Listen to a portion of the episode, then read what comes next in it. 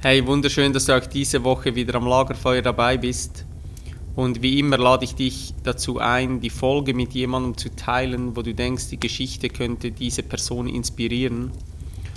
Oder vielleicht hast du auch Lust, die Folge in deiner Instagram-Story zu teilen, um mich da zu verlinken. Es bedeutet mir immer viel, wenn ich sehe, dass die Geschichten gut bei euch ankommen.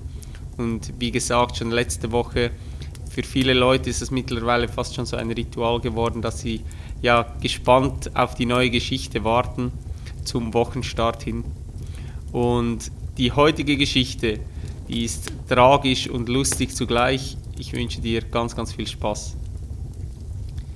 Ein Vater reitet auf einem Esel und neben ihm läuft sein kleiner Sohn. Da sagt ein Passant empört, Schaut euch den an, der lässt seinen kleinen Jungen neben dem Esel herlaufen. Der Vater steigt ab und setzt seinen Sohn auf den Esel. Kaum sind sie ein paar Schritte gegangen, ruft ein anderer. Nun schaut euch die beiden an.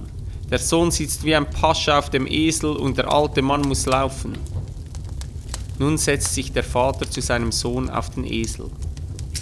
Doch nach ein paar Schritten ruft ein anderer empört. Jetzt schaut euch die beiden an. So eine Tierquälerei. Also steigen beide ab und laufen neben dem Esel her. Und sogleich sagt ein anderer belustigt, wie kann man nur so blöd sein? Wozu habt ihr einen Esel, wenn ihr ihn nicht nutzt?